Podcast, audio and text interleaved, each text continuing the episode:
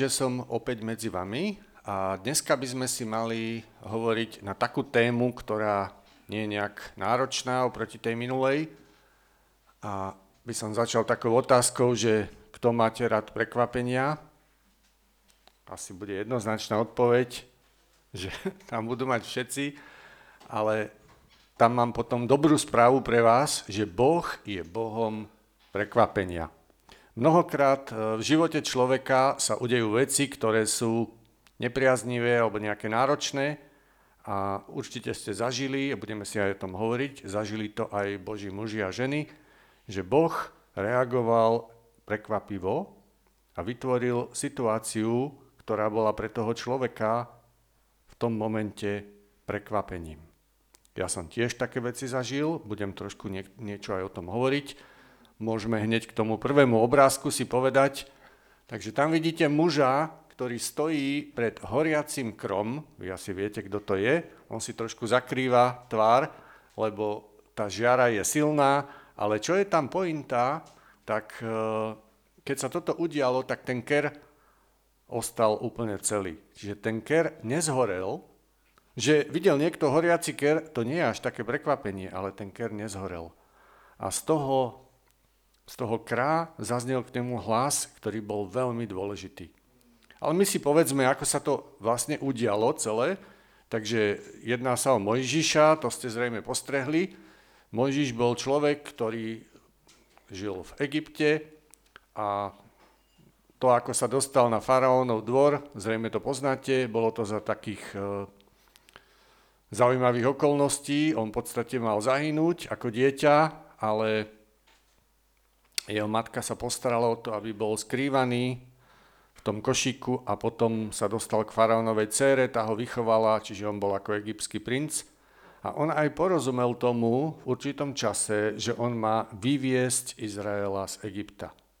To bolo všetko správne, ale on si myslel, že už prichádza ten čas, kedy to má urobiť a tak sa rozhodol, že ide k svojmu ľudu videl situáciu, že ten ľud mal ťažkú prácu a ešte boli aj tými dozorcami, alebo tí, ktorí dávali na nich pozor, tak boli nejako bičovaní, alebo proste na, narábali s nimi nie, nie po ľudsky. A tak sa on rozhodol, že jedného takého, ktorý tam bičoval toho Izraelitu, tak on ho trošku, uh, trošku ho usmernil. Až tak ho usmernil, že tento nerozchodil No a potom si Mojžiš uvedomil, že toto, takto to asi nepôjde, lebo tá vec sa nakoniec prezradila, čiže by usilovali o jeho život.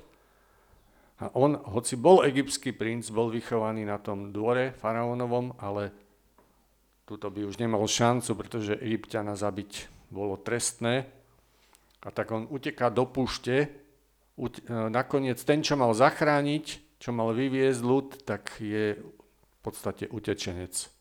Utiekol do púšte a tam je vydaný ako keby na pospas tomu, čo sa bude ďalej diať, nevie, čo, čo si počať. Myslel si, že vyvedie ľud, ale zistil, že vo svojej vlastnej ľudskej sile to nie je možné. Zažíva prekvapenie, stretnutie s Bohom a potom nasledujú ďalšie prekvapenia, lebo Boh ho vystrojí takou mocou, že potom ide do Egypta naspäť ale už sa tam dejú veci, ktoré sú prekvapivé nielen pre neho, ale aj pre toho faraóna a pre izraelský ľud. Ale my sa posuňme ďalej.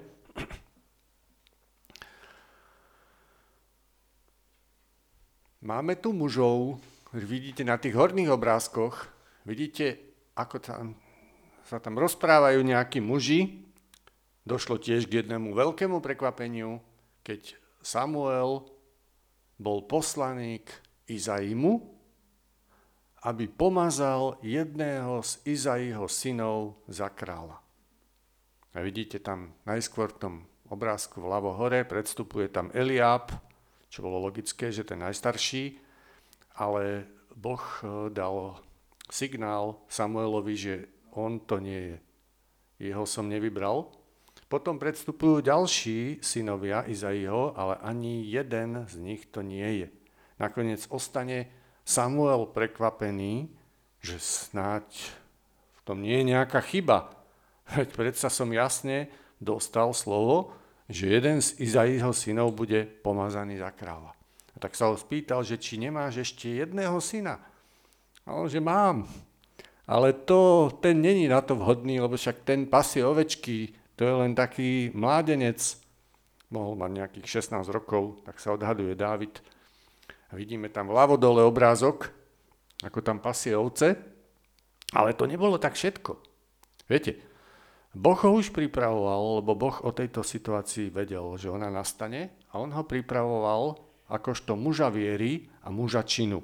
Keď prišiel lev alebo medveď, keď prišli šelmy a snažili sa ukradnúť ovečku, tak vieme, že Dávid sa postavil vo viere a trénoval sa aj e, s prakom. No a uštedril levovi e, taký zásah, alebo medveďovi, že nakoniec tú ovečku uhájil vždycky a žiadnej šelme sa nepodarilo mu, mu ukradnúť. No a keď predstúpil Dávid, tak bolo to pre všetkých prekvapenie, isté aj pre toho otca, aj pre tých bratov, ale Boh dáva jasný pokyn Samuelovi, že toto je ten, ktorého som vyvolil, on bude kráľom v Izraeli. A tam už pravo dole vidíte, ako je pomazávaný za kráľa.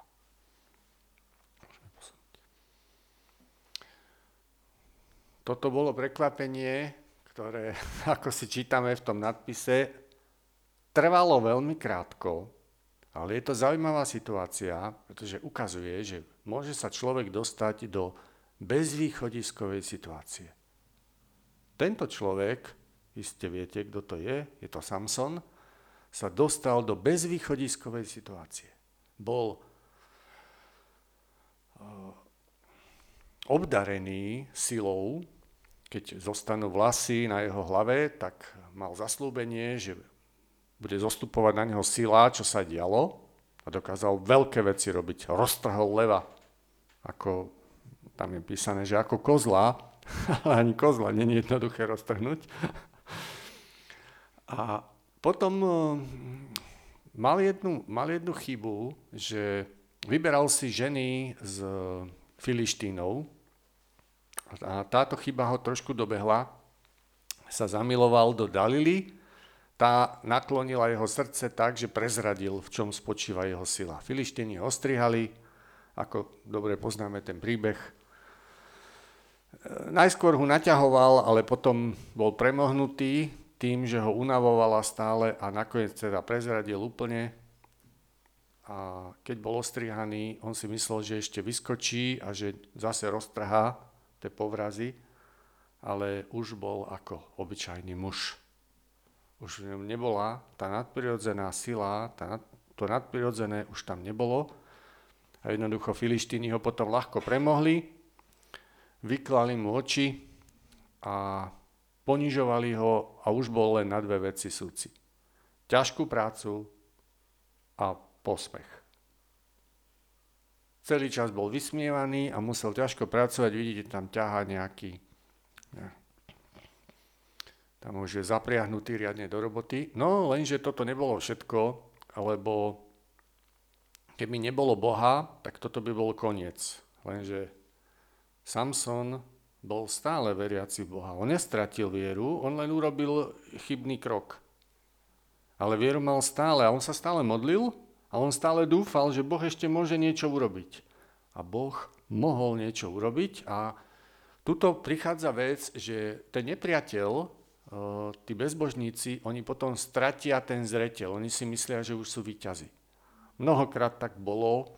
Ja teda sa dosť zaujímam o šport, a v športe to je často tak, že keď niekto vedie nejakým vysokým náskokom, ja teda aj basketbal som učil na škole, aj som chodil u nás, my sme také dosť basketbalové mesto, a vždycky, keď je nejaký náskok vypracovaný, tak ten, to mužstvo má tendenciu tak ako sa uspokojiť s tým, že už je, už to máme, už to vyhrávame. No a potom to druhé mužstvo nebadane zrazu prihadzuje body a naraz v závere to otočí.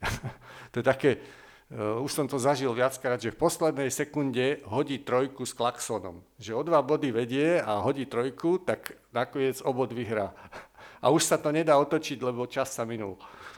No a toto bolo, ako to nechcem povedať, že to hodil trojku s klaksonom, ale to bolo oveľa silnejšie, takéto niečo, lebo tí filištíni si prestali uvedomovať, že ale jemu rastú vlasy. Oni už, oni už e, zabudli na to, že v čom bola tá jeho sila a jemu znova dorastli vlasy. A ich to ani nenapadlo, že však ale počkaj, on má znova vlasy. Však my sme mu ich ostrihali, v tom bola jeho sila, my sme ho dali dole a teraz on má znova vlasy. Oni už boli ako vyťazi. No a Samson dal modlitbu k Bohu, už mal vlasy, a Boh znova pohľadol, lebo Boh nezoberie späť svoje slovo. A Boh, keď raz dal slovo, že v tomto bude spočívať tá sila, tak sa to naplnilo a Samson sa postavil medzi dva stĺpy, ako vidíte, tie povolili, lebo tá sila bola ohromná, to bola Božia, povolili a nakoniec myslím, že 3000 filištínov tam padlo. Ale čo bolo horšie pre nich, to boli tie kniežatá, ktoré tam boli zhromaždené. Takže ich sila bola značne ochromená a Izrael si mohol na nejaký čas vydýchnuť. Toto bolo prekvapenie. Vidíte tu kráľa Balsazára, ktorý urobil takú vec, že tedy v Babylone vládol Nabonit, jeho otec, ale on išiel tam do Arábie vytvárať tam nejakú nárazníkovú zónu kvôli Peržanom, lebo čakal, že stadial ich napadnú Mecko-Perská ríša. A svojho syna Balsazara nechal v Babylone vládnuť. No a tento e, Balsazar urobil jednu veľmi zlú vec, že tam boli aj nádoby z toho Božieho domu, ktoré Babylončania zobrali, keď porazili Izrael.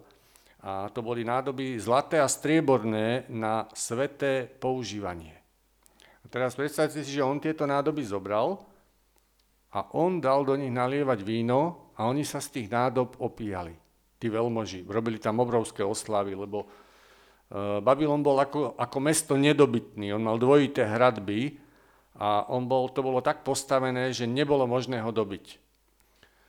No a oni uh, si mysleli, že sú nedobytné mesto, že sú naj, najkrajšie, najlepšie mesto na svete a proste robili tam tie oslavy a kláňali sa svojim bohom vzývali svojich bohov. No ale prišiel ten čas, kedy Boh na toto pohliadol a rozhodol sa ukončiť to kráľovstvo. A dal to najavo rukou, ktorá písala na stenu. Ten Balsazar, keď to písmo zbadal, keď videl ruku, len samostatnú ruku, ktorá písala na stenu to písmo, tak on sa nie že prekvapil, on sa predesil. On sa, e, nohy sa mu klepali o seba a on proste si myslel, že to musí nejak vyriešiť, tak zavolal tých e, vykladačov, tých okultistov, čo tam mal, ale nikto to nevedel vylúštiť, až potom niekto tam poradil, že bol tam nejaký muž, ktorý vedel vykladať takéto veci, tak zavolali Daniela.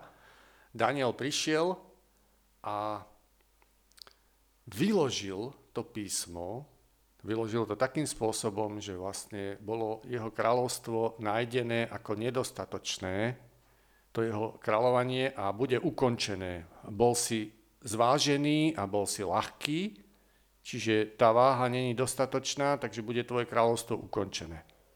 Bude dané Médom a Peržanom, ale on si z toho nerobil ťažkú hlavu, keď to niekto rozlúštil, on si myslel, že to je už víťazstvo a tak dal Daniela voziť na koni a vyhlasoval ho, že bude tretím kráľom v ríši, lebo vlastne prvým bol jeho otec Nabonit a potom bol on. Oni spolu vládli a že spolu s nimi bude vládnuť ešte aj tretí Daniel. A že keď Daniela Boh uschopnil to vyložiť a on keď ho posunie do pozície kráľa, tak asi to bude v poriadku, si myslel. Ale to sa len tak pre seba ubezpečil, ale vôbec to tak nebolo. Naplnilo sa presne to, čo Daniel vyložil, kráľovstvo bolo odňaté a Balsazar bol zabitý ešte v tej noci. Môžeme. Tu vidíme ženu, ktorá sa skláňa pred mužom, toho muža nevidíme do tváre, Ale teraz je podstatné, že vidíme tú ženu, lebo ten muž, ktorý tam pred ňou stojí, je Dávid. A Dávid bol, utekal pred Saulom a jeho 400 verných mužov bolo s ním. A oni sa tak šeli ako pretlkali, po jaskyniach sa tam skrývali, niekde boli aj s nejakými ľuďmi a tam boli stáda, ktoré pásli pastieri a tí mali nad sebou človeka menom Nábal. Inak Nábal znamená blázon v preklade. A oni im tam pomáhali, tým pastierom, a Dávid tak, také prianie vyslovil, že by bolo dobré, že keby im dali niečo z jedla, alebo že sú hladní tí jeho služobníci. A keďže im pomáhali strážiť tie stáda, tak by sa ako patrilo. No ten Nábal reagoval veľmi prudko, povedal, že kdeže, že to oni nebudú dávať takému, že čo uteká svojmu pánovi. Že akože Dávid utiekol pred Saulom. Že čo sa akože sprotivil svojmu pánovi, že to nebude. Že úplne zle si to vykladal, celú tú situáciu, ale nie tak jeho žena. Jeho žena Abigail, tá bola úplne inak postavená a tá videla, že to bola veľká chyba toto.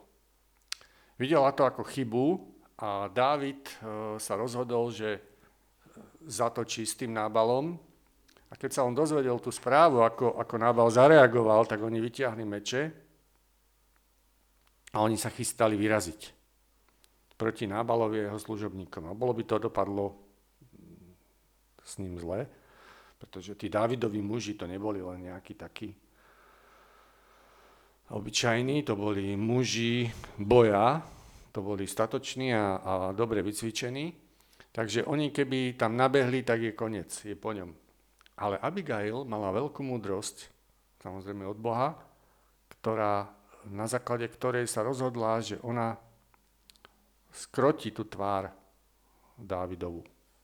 A tak nabrala nejaké chleby, nejaké pražené zrno, nejaké hrozno rozsušené.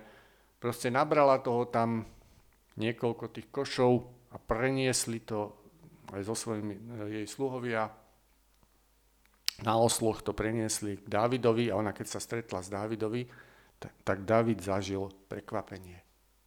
Prekvapila ho jej pokora, poníženosť a myslím, že aj múdrosť.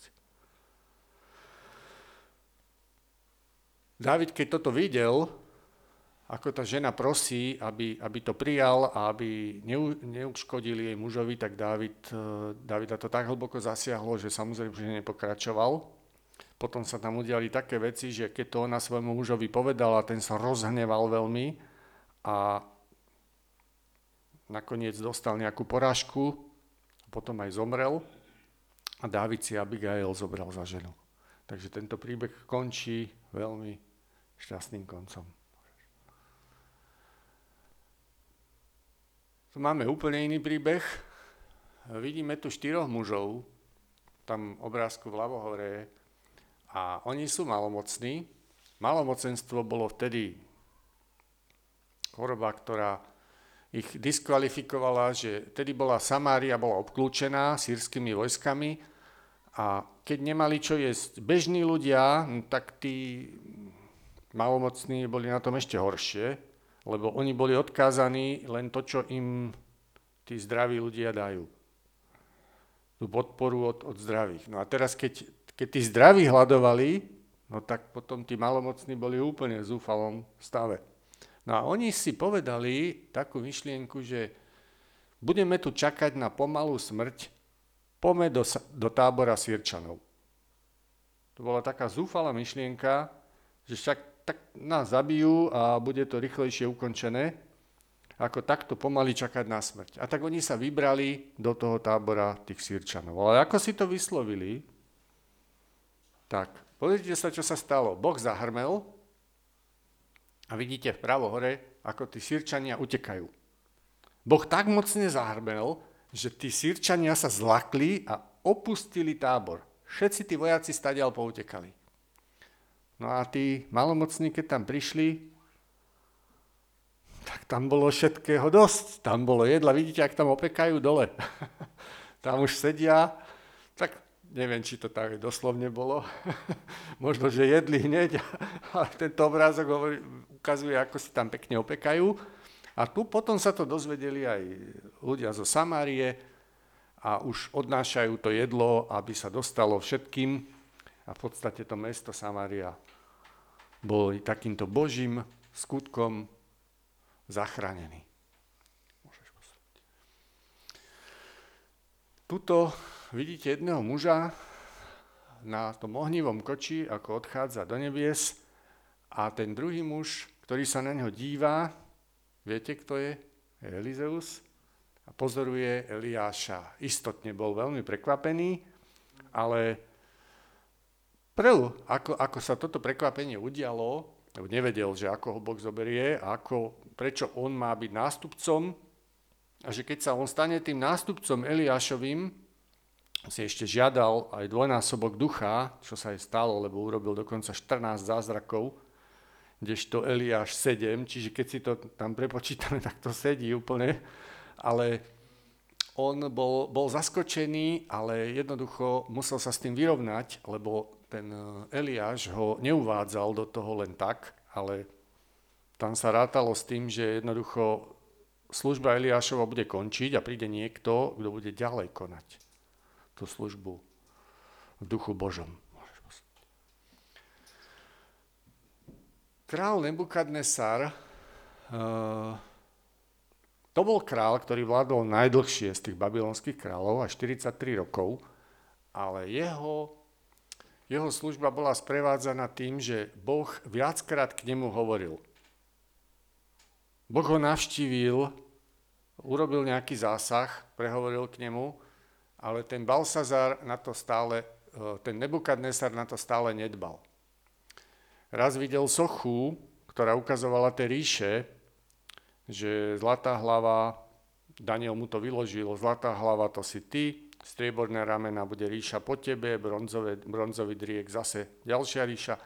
Tak tomu to vysvetlil a zrejme tomu Nebukadnesarovi to stúplo do hlavy, že keď si mu povedal, že zlatá hlava to si ty, tak si myslel, no tak zlato je naj, najvzácnejšie, tak si dal postaviť celú sochu, akože tá socha predstavuje jeho a teraz ho mali, tí ľudia ho mali uctievať.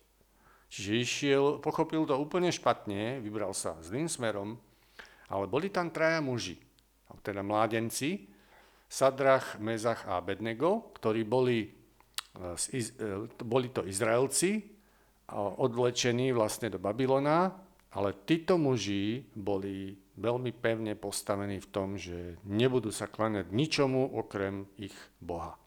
A tam vidíte, pri tej soche všetci ľudia sa kláňajú, ale oni zostali stať.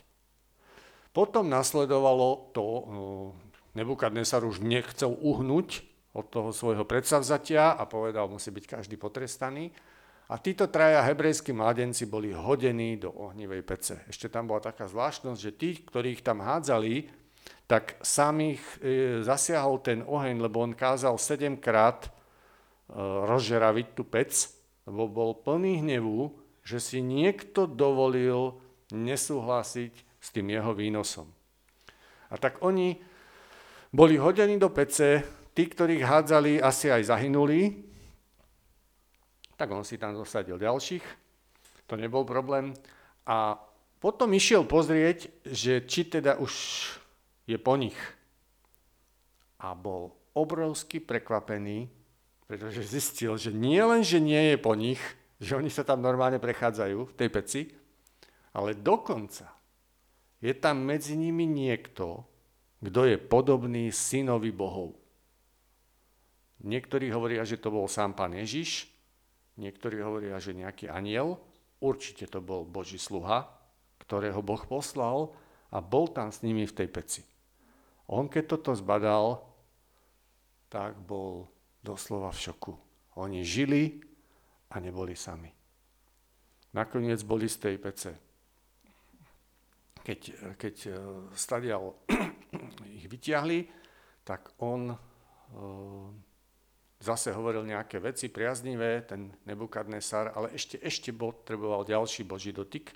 Potom vieme, že nasledoval ďalší zásah do jeho života, že stratil rozum a bol na 7 rokov vyhnaný spomedzi ľudí, jedol trávu s e, polnou zverou a tak ďalej, potom sa mu vrátil ten rozum a dosadili ho znova na kráľovský trón, ale už potom už vyznával také veci, že ja som teda presvedčený osobne, že sa s ním stretneme. Že bude, bude uh, zachránený. Môžeme posunúť. Kýros, toto bol perský král, keď vošiel do Babylona, tak najskôr sa tam poprechádzal, zistil, že tie múry sú nedobytné, no potom prehradili rieku Eufrat a vohnali tú vodu do mŕtvého ramena, takže v tej rieke pôvodnej bola voda možno, že po možno, že po kolená. Vojaci ju prebrodili a chceli dobíjať tie brány, ale zistili, že brány boli odomknuté. Že oni vošli do mesta a skoro bez boja ten Babylon dobili. Vidíme, ako tam armáda vchádza. Kýros, keď prišiel do Babylona, tak uh, hneď mu išli, ako tu je písané podľa historika Jozefa Flavia, uh, prišli mu v ústretí nejakí rabíni, nejakí hebreji, ktorí mu ukázali zvytok proroka Izajaša. A viete, čo zistil? Bol šokovaný, lebo zistil, že 150 rokov pred jeho narodením Izajáš napísal, že keď príde do Babylona, dokonca ho tam menuje Kýros. Oslovuje ho menom Kýros a že keď príde Kýros do Babylona, tak rieka bude vysušená a brány budú otvorené. A že Boh ich pred ním, medené železné vráta pred ním otvorí a že mesto bude dané jemu. A on keď toto zistil, on bol nie že prekvapený, on bol doslova v šoku a povedal, že čo ďalej ten Boh mieni robiť. Že čo ďalej je tam písané, že budem robiť. A oni mu povedali, tí rabíni, vieš čo sa tu píše, že budeš robiť? Že vystávaš jeho dom v Judsku. No tak to urobím. tak vystávam. Teraz už robím všetko. Keď toto bolo 150 rokov pred môjim narodením písané, no tak teraz urobím všetko. A naozaj Kýros urobil tak, že dal všetok možný materiál, všetky možné veci potrebné na obnovu chrámu, obnovu hradieb a obnovu Jeruzalema. Aby bolo obnovené práve uctievanie znova, aby ten Boh, ktorý toto pred 150 rokmi dal napísať a ktorý to už začal uskutočňovať, tak aby ten Boh bol spokojný, že muž, ktorému toto doprial, tak naozaj to chce splniť. Môžeme posunúť. Stále sme v tej Meckoperskej ríši a udiala sa taká vec, že bol tam král, ktorý bol Eh, dal, dal som tam, že Darius Mecký, lebo oni ti Dariovia boli až štyria. Len traja boli perskí, prvý, druhý, tretí a jeden bol Darius Mecký, čiže on pochádzal z Médov, nie z Peržanov, a on bol spoluvládcom Kýrosa, lebo Kýros vládol celej ríši. Ale Babylon nechal špeciálne Dáriovi Meckému. A podľa historikov tento Darius Mecký vládol len rok. On po roku zomiera. Ale pozrime si, čo sa udialo. On tam mal, eh, kniha Daniel píše, že tam bolo 120 satrapov a traja nejakí ministri. A jeden z tých troch ministrov bol aj Daniel. Daniel bol tak šikovný a tak schopný, že mu závideli všetci tí, aj tí satrapovi, aj tí ministri a chceli sa dostať na jeho pozíciu, lebo sa báli, že jeho raz urobí Darius takým zástupcom svojim, že ho ešte bude väčší ako tí, tí traja ministrovia. A tak vymysleli plán, ako ho zničia. Povedali, že nikto, že aby, aby král podpísal výnos, že nikto sa nesmie kláňať inému bohu a že ten, kto by, sa tak, ten, ten, kto by takto činil, takže bude potrestaný a že bude hodený do jamy levou. Král to Král si to nejako neoveroval, nepremýšľal nad tým, jednoducho to podpísal, veril im. Stalo sa tak, že potom toho Daniela odsledovali a keď ho prichytili pri uctievaní, lebo Dávid sa pravidelne modlil k Bohu, tak bol hodený do jamy levovej. A to prekvapenie veľké spočívalo v tom, že ten Darius bol z toho nešťastný, on nespal v noci, aj nejaké modlitby dával. A keď ráno prišiel pozrieť pri tú jamu levou, tak si myslel, že asi s tým Danielom bude koniec. A keď uvidel, že ten Daniel žije a že je zdravý, že sa mu neskrivil ani vlast na hlave, tak bol obrovský prekvapený. Aj pri tomto mužovi verím, že, že bude s nami zachránený. Myslím pri tom Dáriovi. Hej. Aj tento príbeh je dobre známy. Uh, vidíme tam troch ľudí. Je tam král Ahasver, to je vlastne král, ktorý si vybral Ester za ženu a je tam Háman, to bol ako nejaký veľmož, nejaký, ako by sme to nazvali, že čo sa týka tých pozícií, tak král Ahasver, inak historicky je to Xerxes I, tak e, tento král bol ako keby prezident a Haman bol ako keby premiér. Hej, že asi takto bolo pozične. Že v podstate on bol ako keby druhý v tej ríši. Lenže bol tam ešte jeden e, človek, Mardocheus, ktorý bol ako keby takým poradcom, hej, že radil ľuďom nejakých, nejakých náročných veciach. No a tento Mardocheus sa nechcel pokloniť, odmietol pokloniť sa Hamanovi, pretože bol Hebrej, a ako Hebrej sa kláňal iba svojmu Bohu. A to Hamana nahnevalo, tak sa rozhodol, že zničí nie len Mardochea, ale aj celý jeho národ. Že tam bola obrovská nenávisť voči tomu národu. No a mal svoj plán, ako to uskutoční, ale tento plán mu Boh prekazil takým spôsobom, že manželka tohto kráľa Ahasvera, manželka sa volala Vasty, tak ona nechcela prísť na nejakú oslavu, proste sa zoštorcovala, ten kráľa to nahnevalo, rozhodol sa, že ju prepustí a že si vyberie nejakú inú ženu. Tak keď to prebiehalo, ten, ten výber, prihlásilo sa tam veľa, veľa žien, ale nakoniec si vybral Ester, bolo to Božím riadením, pretože cez tú Ester Boh chcel zachrániť ten Boží ľud a tak sa to aj stalo. Jednoducho Ester ho pozvala na hostinu, na ktorej mu povedala, že je ohrozená nielen ona, ale aj jej národ. A on povedal, že kto by si to bol dovolil, takéto niečo, a ukázala na Hamana. A boli prekvapení nielen král, keď sa dozvedel, že za jeho chrbtom sa také niečo chystalo, ale bol prekvapený aj Haman, lebo on si bol istý svojim víťazstvom. A teraz zrazu, tam, kde to nečakal, on nevedel, z akého národa je Ester, a vlastne bol usvedčený a tá šibenica, ktorú dal postaviť Mardocheovi, tak nakoniec bol na nej popravený. Môžeme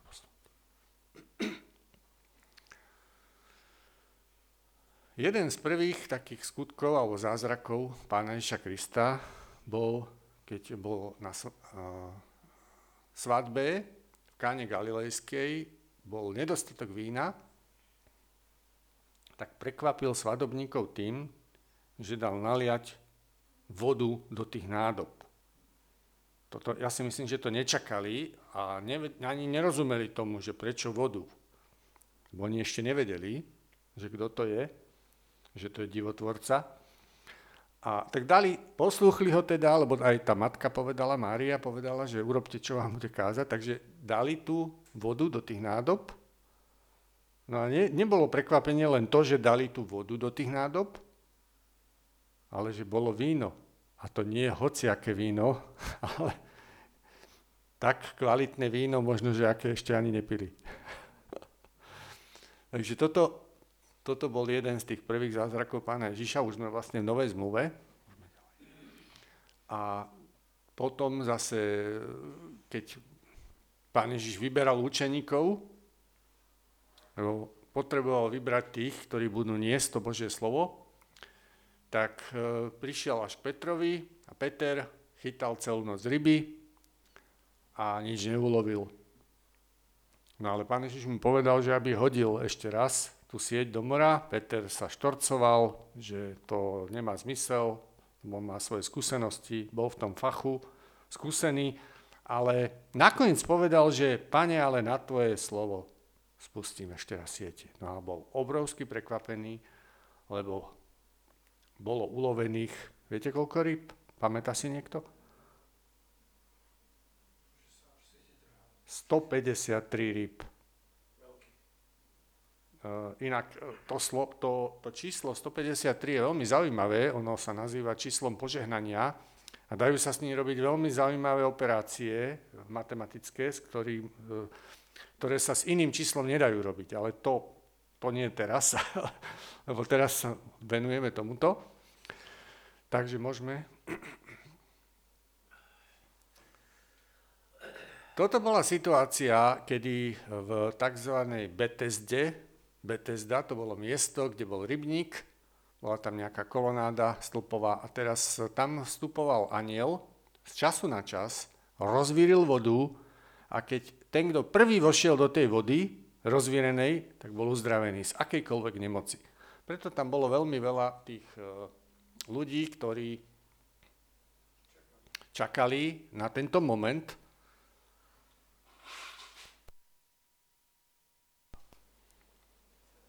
pokúšali sa dostať na ten správny čas do tej rozvírenej vody. A bol tam jeden mal, uh, neviem, či malomocný nie, ale chromy.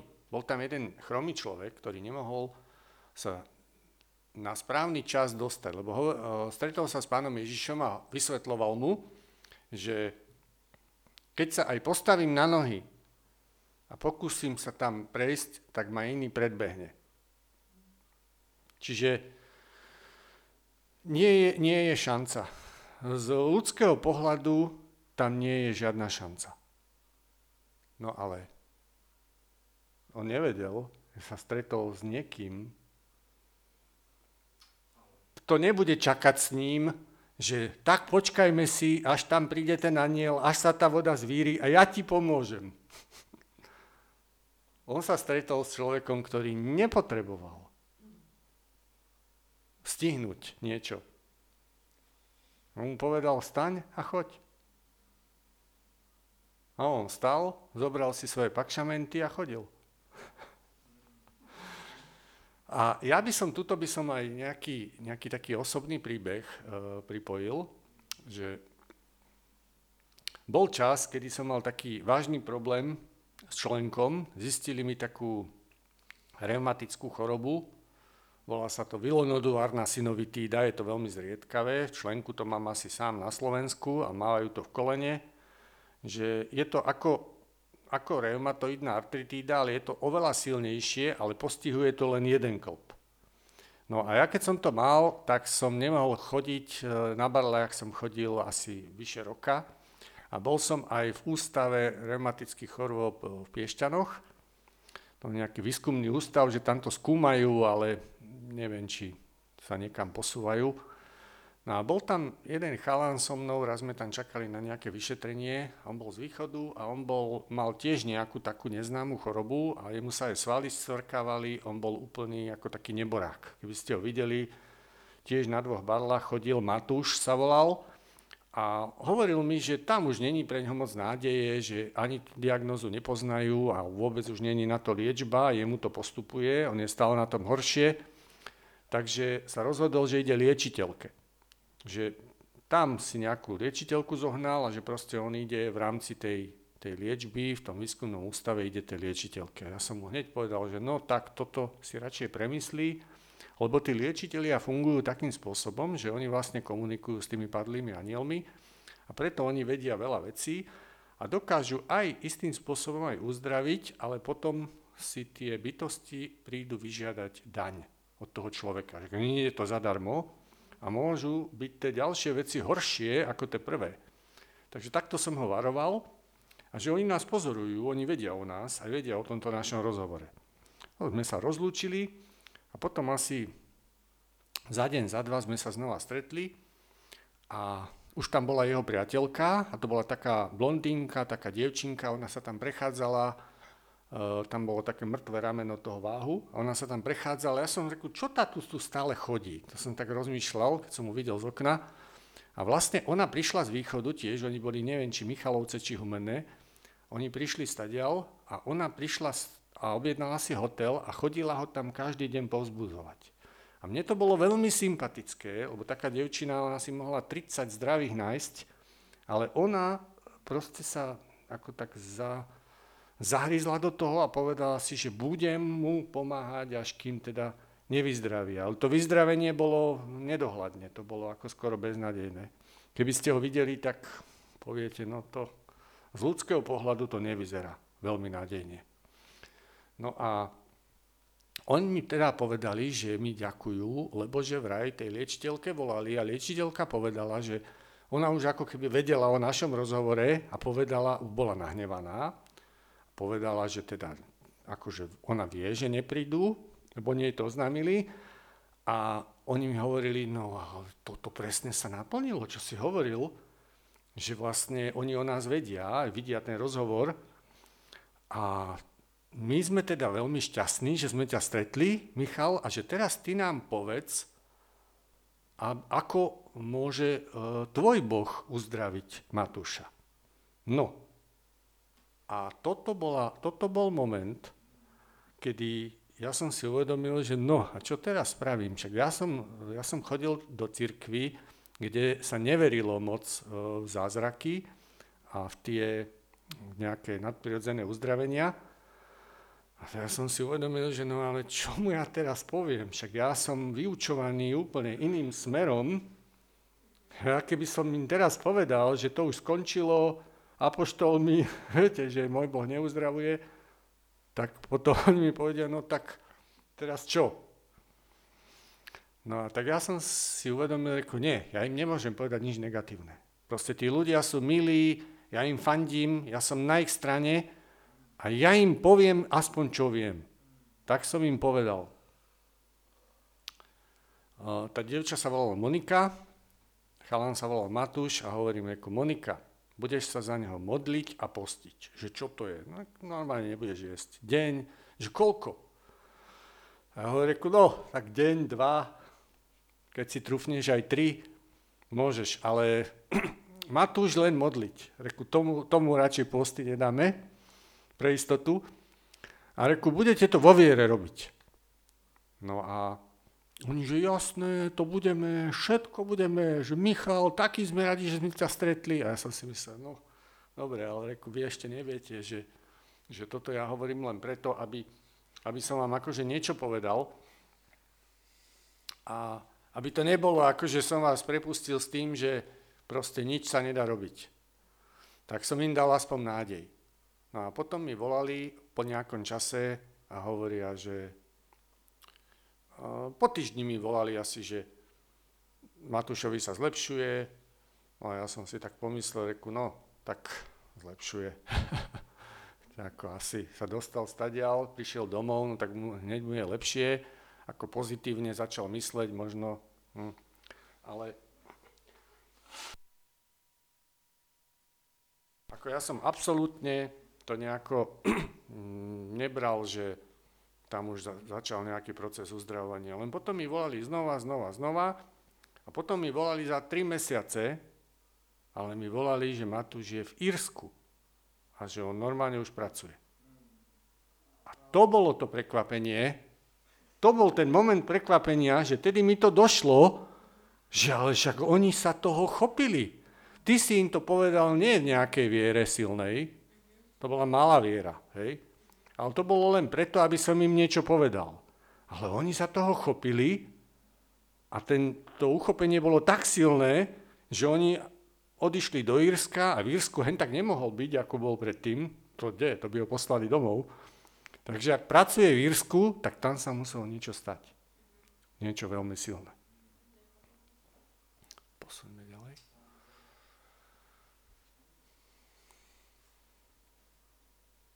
Tu máme ďalšie prekvapenie. Pán Ježiš sa stretáva so Samaritankou a Prvé prekvapenie bolo už to, že s ňou vôbec hovoril. Lebo Židia sa so Samaritánmi nestýkali, čiže ich po, považovali ich za nejakých menej cenných, nejakí, ktorí sú pozadu, majú len 5 kníh Mojžišových, sú pomiešaní s pohanmi, hej, ako keby nimi pohrdali. Ale tu sa zrazu objavuje muž, ktorý nepohrdá, ktorý vidí v nej vzácnú osobu, dokonca ich chce dať napiť a nemá vedro. To bolo druhé prekvapenie. Ako mi ty chceš dať napiť, keď nemáš vedro? No, že to nevedela, akú vodu on má. Že nemá tú vodu, ktorá síce zahasí smet, ale potom bude človek znova smedný, ale on má vodu, ktorej keď sa niekto napije, tak nie len, že nebude smedný, ale tá voda sa obráti na prameň a ten prameň bude prišťaci do väčšného života. Takže keď Samaritánka sa vrátila, keď sa dotkol jej najslabšieho miesta v jej živote, povedal jej nejaké, odkryl nejaké veci, tak Samaritánka bola tak s tým zasiahnutá, že keď prichádza do Samárie, tak ten prameň sa naozaj, naozaj začal vyvierať a naozaj tá živá voda tam začala tiec aj na tých ostatných ľudí. Aj skrze ňu a skrze tých ďalších, ktorí uverili.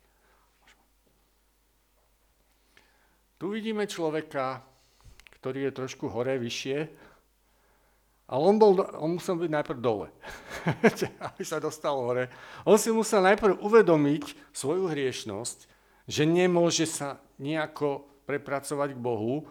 On, on si najprv musel musel ísť do pokory, musel ísť dole a potom, aby vôbec dosiahol priazeň u Boha, musel ísť hore. Lebo bol malej postavy a nevidel, nemohol sa dostať cez veľký zástup. Ja som hľadal taký obrázok, kde by bolo čo najviac ľudí. Vždycky toto, tento moment bol tak uh, ukázaný, že nebolo tam veľa ľudí. Ale ten text hovorí, že on sa nemohol predrať cez ten mnohý zástup k Ježišovi. A tak som našiel aspoň takýto. A vidíte, pán Ježiš ho tam, ho tam zdraví, on je už tam hore, ale e, nebolo to ešte celkom hore, lebo hore sa mal dostať duchovne a duchovne to bude tak, až keď pán Ježiš navštíví jeho doma. On povedal, dneska musím byť v tvojom dome.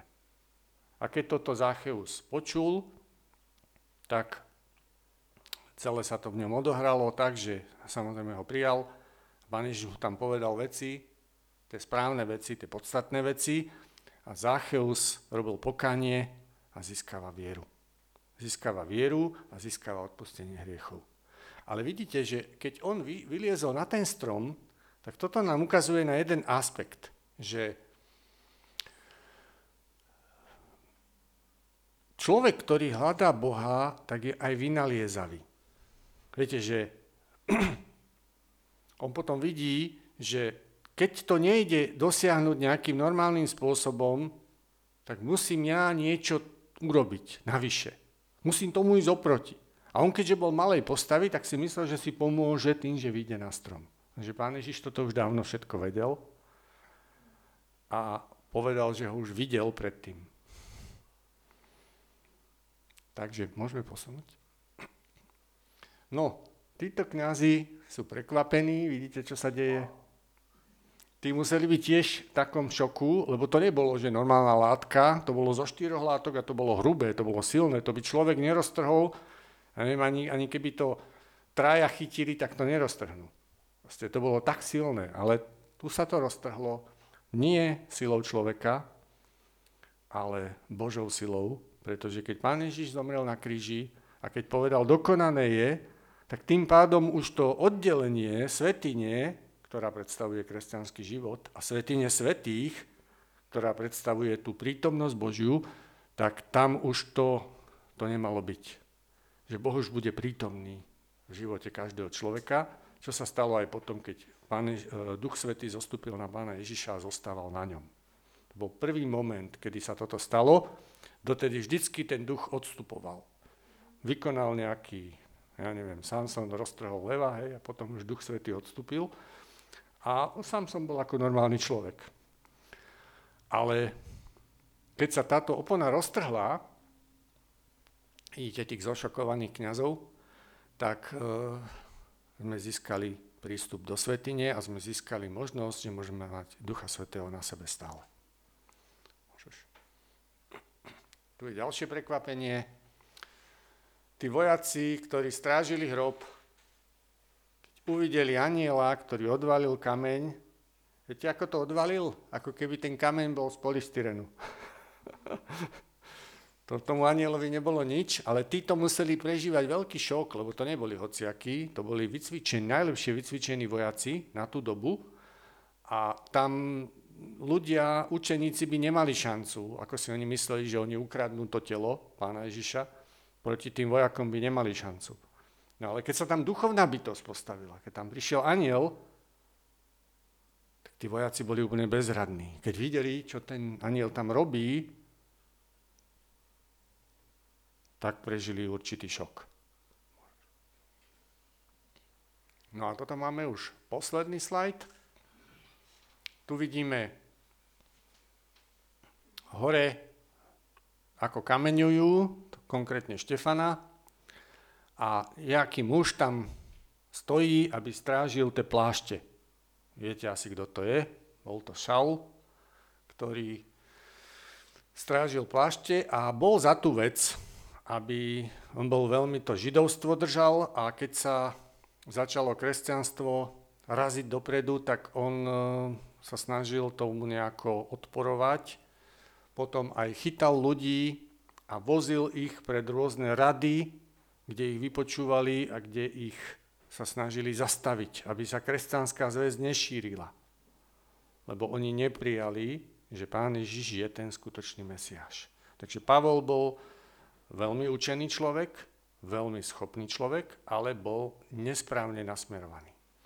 Ale vľavo dole obrázok vidíte, ako tam ide nejaká žiara mu do tváre a postavil sa mu pán Ježiš do cesty, ten príbeh poznáte, Pavol je zasiahnutý tak, že na nejaký čas aj oslepol, tí muži, čo sú tam s ním, neviem, tí asi zdrhli, tí tam asi, asi tam neobstáli, ale potom nakoniec Pavol sa naozaj obrátil k Bohu a tam vidíte, už hore sa modlí.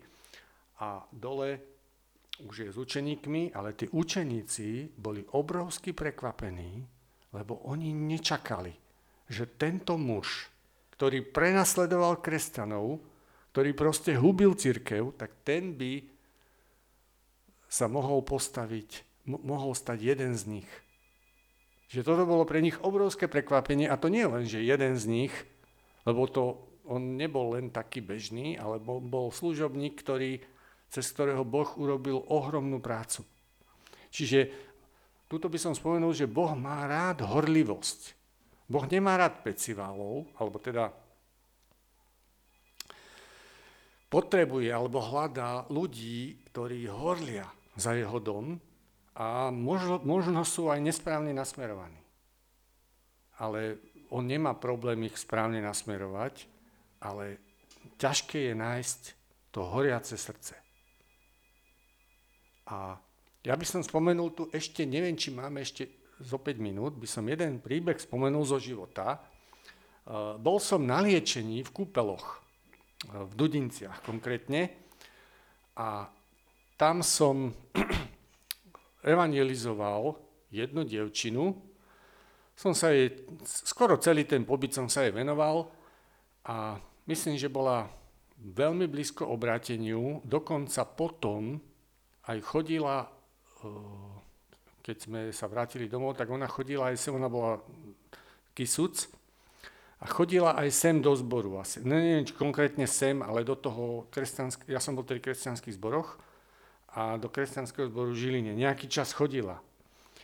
No a tedy, keď som jej vydal to svedectvo, tak uh, na izbe bol so mnou jeden východňar, bol silný chlap. A on stále mi hovoril, že to ty furt tu hovorí, že proti tebe sú, lebo jej babka, e, s tou devčinou tam bola babka a tá hovorila, že to sú ako nejakí sektári, že to není dobré, že toho nepočúvaj. Potom dokonca prišla jej mama aj s bratom z Kisúc a to boli veľmi tvrdí, ako katolícky zanietení ľudia.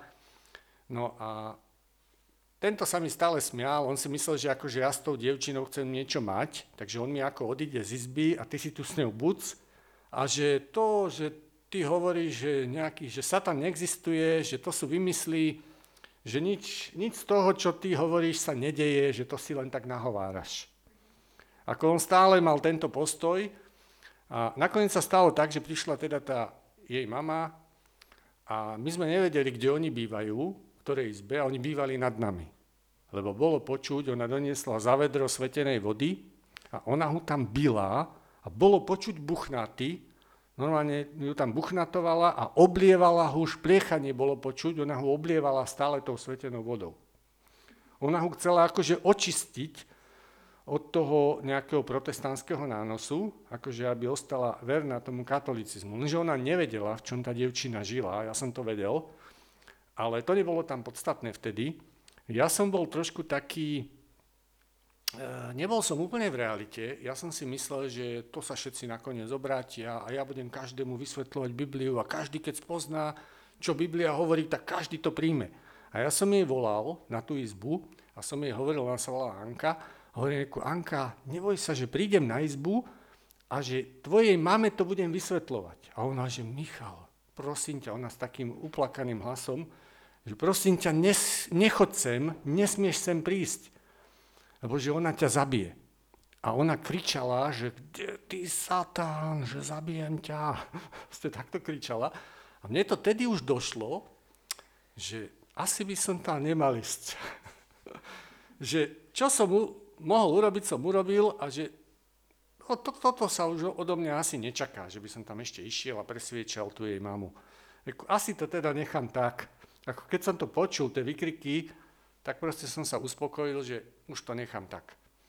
No a na druhý deň som išiel na to, nejakú záverečnú kontrolu, lebo ten, ten pobyt sa mi už pomaličky končil. A to bolo v sutréne, ma tam nejakí ľudia, tuším aj predbehli, a proste sa to natiahlo. A keď som prišiel na izbu, tak zažil som obrovské prekvapenie. Počuli ste niekto už ten, tento príbeh? Nie? Viete, čo tam bolo? Východňar prišiel ku mne a povedal, sluchaj Michal, šatan tu bol. Znáš, čo sa stalo? Šatan tu bol. Ja reku, jaký šatan? Však ty satana neveríš. Si hovoril, že to sú báchorky, že to ja si zle vysvetľujem že ja tu stále hovorím o nejakých mocnostiach tmy, ale že to neexistuje, že to je len v tej mojej ako fantázii. Sluchaj, keby si videl toto očiska, tak povieš šatan. Reku, Marian, to není možné. To čo sa s tebou stalo? Hovorí, no, taši tu nebol, to neznáš, čo sa stalo. Že ja ležím sebe na posteli, čítam sebe novinky, nie? Naraz una príde, otvorí dvere, skočí na mňa. Bije, mláti som mu stisol ruky. Pani, zastavte sa. Stisne mi ruky. Nič, ona, že keby si videl tie oči. Šatan. A tak som stisol znova, ale už poriadne. Potom sa zastavila a babka kričí od dverí, že to není on, to není on. Takže zliezla z neho dole a že sa mu akože ospravedlňovala, že prepačte, že však ja si ho nájdem toho, že ja si ho nájdem. Že nič, že už musíme ísť domov, že odchádzame, ale že ten Marian, on bol z toho tak vyšokovaný, nie že prekvapený, on bol vyšokovaný, lebo on nečakal, že proste ona sa takto do neho pustí. A potom mi povedal, že Michal, sluchaj, keďže toto stalo, tá dvojo Biblii mám u sebe mi pošleš tam na východ do Kalinova. Tak sme sa rozišli a potom, keď som prišiel domov, tak som mu poslal dve Biblie hore. No, Kalinovo, to je tak od Humenného hore, na sever. Taká dedina. Takže vidíte, že nastala situácia, že keď e, jednoducho človek urobí veci správne, že rozpráva evanelium a záleží, aby ľudia boli zachránení, tak Boh dokáže urobiť aj takú vec, že odsmeruje to zlo, ktoré mierí na vás, tak on ho odsmeruje niekde inde, kde zase ono urobí aj nejaký osoch. Lebo vlastne ten útok urobil osoch, lebo on sa dotedy z toho vysmieval. Ale potom už mu do smiechu nebolo.